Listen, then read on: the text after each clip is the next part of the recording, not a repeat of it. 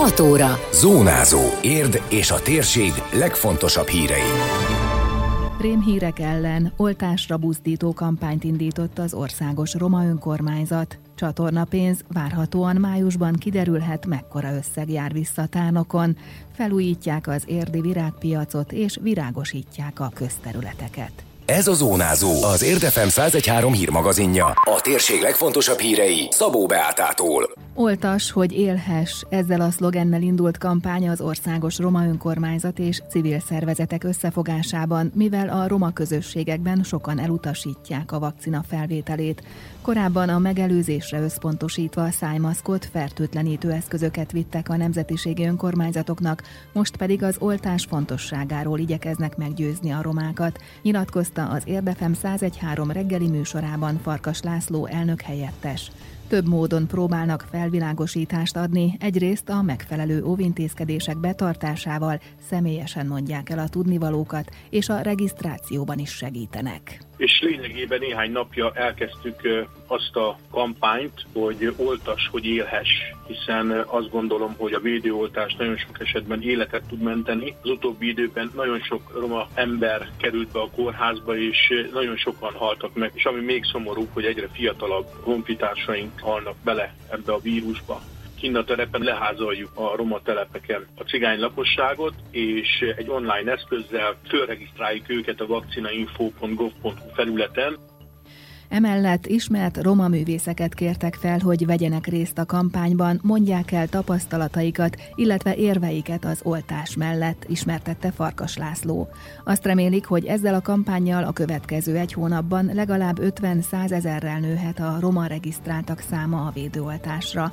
Már elkészült több rövidfilm, amelyeket elsősorban a közösségi oldalon terjesztenek. És én nagyon bízom benne, hogy egyre több médiában megjelennek ezek a riportok, ahol ahol is a GVM-től kezdve a Bangó Margitig nagyon sok olyan roma művész, vélemény meghatározó ember mondja el a véleményét, tapasztalatát. Például a, a Bódi Csabi, aki ugye szintén kórházba ködött ki és félegeztetést kellett, hogy kapjon, ő is elmondta, hogy hát majdnem belehalt ebbe a vírusba. Ez a munka a következő egy hónapra tervezzük, hogy legalább egy 50-100 ezer közötti létszámmal meg tudjuk emelni a roma regisztráltak számát, és a védettség legalább olyan szintre tud majd emelkedni a romák körében is, mint mondjuk az átlag magyar állampolgárok tekintetében.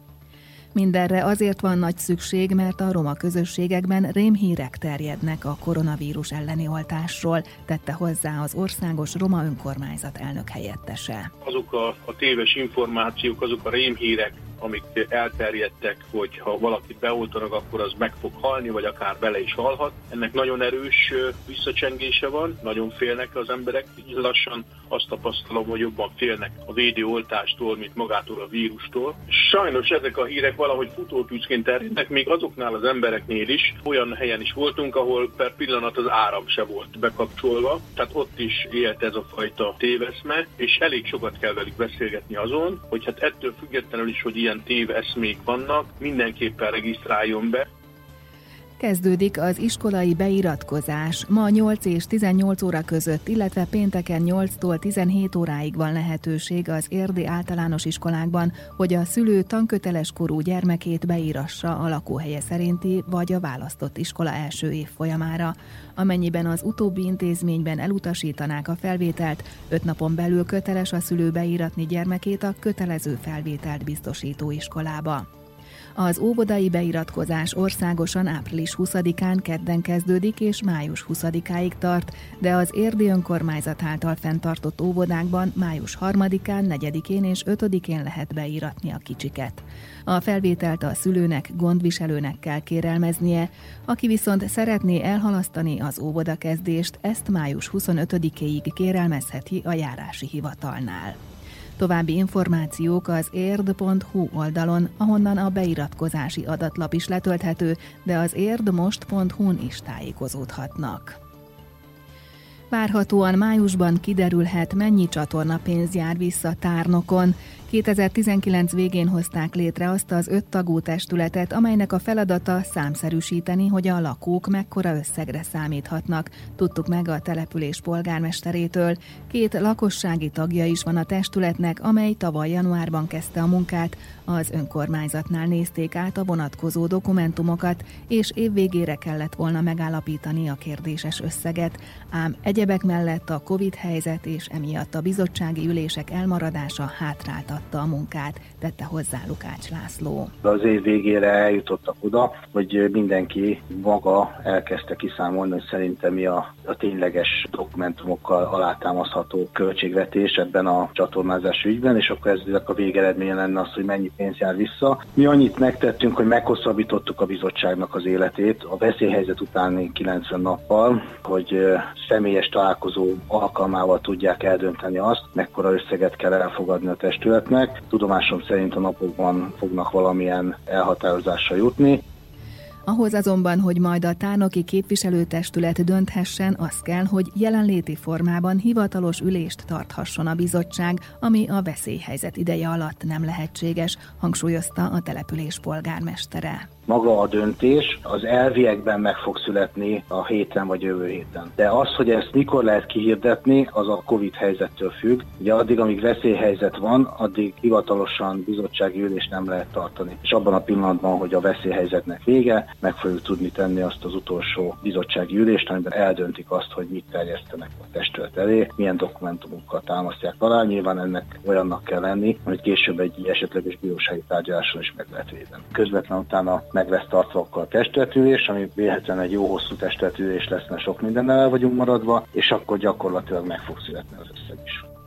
Az Érd, Tárnok és Diósd szennyvízhálózat fejlesztési projekt összköltsége mintegy 31 milliárd forint volt, ennek nagy részét az Unió és a magyar állam állta.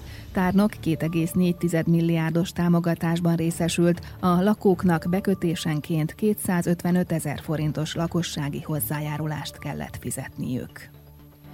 Kivirul az érdi virágpiac, felújítják az előregedett burkolatot, a szükséges alapanyagokat már megrendelték, és a héten elkezdik a munkákat a Széles utcai létesítménynél. Ez a piac működését nem fogja akadályozni, mondta Somogyi Tamás, az EKF-i vezetője. A virágpiacnak a burkolata az én ismereteim szerint hát több mint 30 éves. Ebben az évben volt ott egy nagyobb bejárás műszaki szakemberekkel, kollégákkal, és azt a döntést hoztuk, hogy a a virágpiacnak a területét kijavítjuk, az aszfaltburkolatot helyenként felszedjük és javítjuk. Ezzel párhuzamosan az útburkolati jelek is újra felfestésre kerülnek, részben azért, mert a régiek már elkoptak és nem látszanak, részben azért, mert a tudomásunk szerint a vonatkozó szabályozás is megváltozott, és a motoros vizsgáztatáshoz újfajta, másfajta útburkolati jelek felfestésére van szükség. Ezek a munkálatok a héten fognak elkezdődni, és semmilyen módon nem lesz hatással sem a piac piacnak a nyitvatartására, sem pedig a működésére. Igyekszünk majd úgy elvégezni ezeket a munkálatokat, hogy mind az eladók, mind a vásárlók zavartalanul tudjanak találkozni.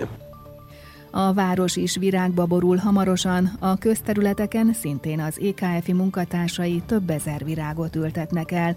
Az eddigi száraz idő miatt a locsolást már korábban elkezdték, illetve ahol kell, már nyírják a füvet. Később fásítást is terveznek, ismertette az intézményvezető. Korábbi évek gyakorlatának megfelelően idén is dolgozni fogunk azon, hogy szép és virágos legyen a, a település. Ebben az évben 6500 egynyári növényt fogunk kiültetni, 450 muskátlit. A kertészettel kapcsolatban még most annyi aktuális, hogy a héten elkezdődött a kaszálás és a, a fűnyírás a, a városban.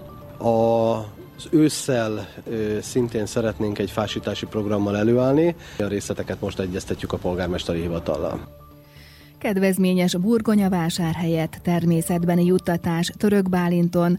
A városban még tavaly decemberben lekötötték a megfelelő mennyiséget, azt remélve, hogy a járvány nem szól közbe és megtartható a hagyományos vásár. Mivel ez nem lehetséges, a lefoglalt mennyiséget szociálisan rászoruló törökbálinti lakóknak juttatják el, tudatta a polgármester.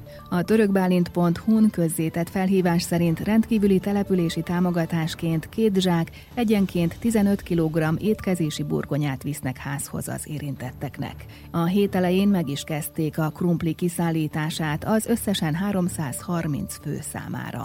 Időjárás.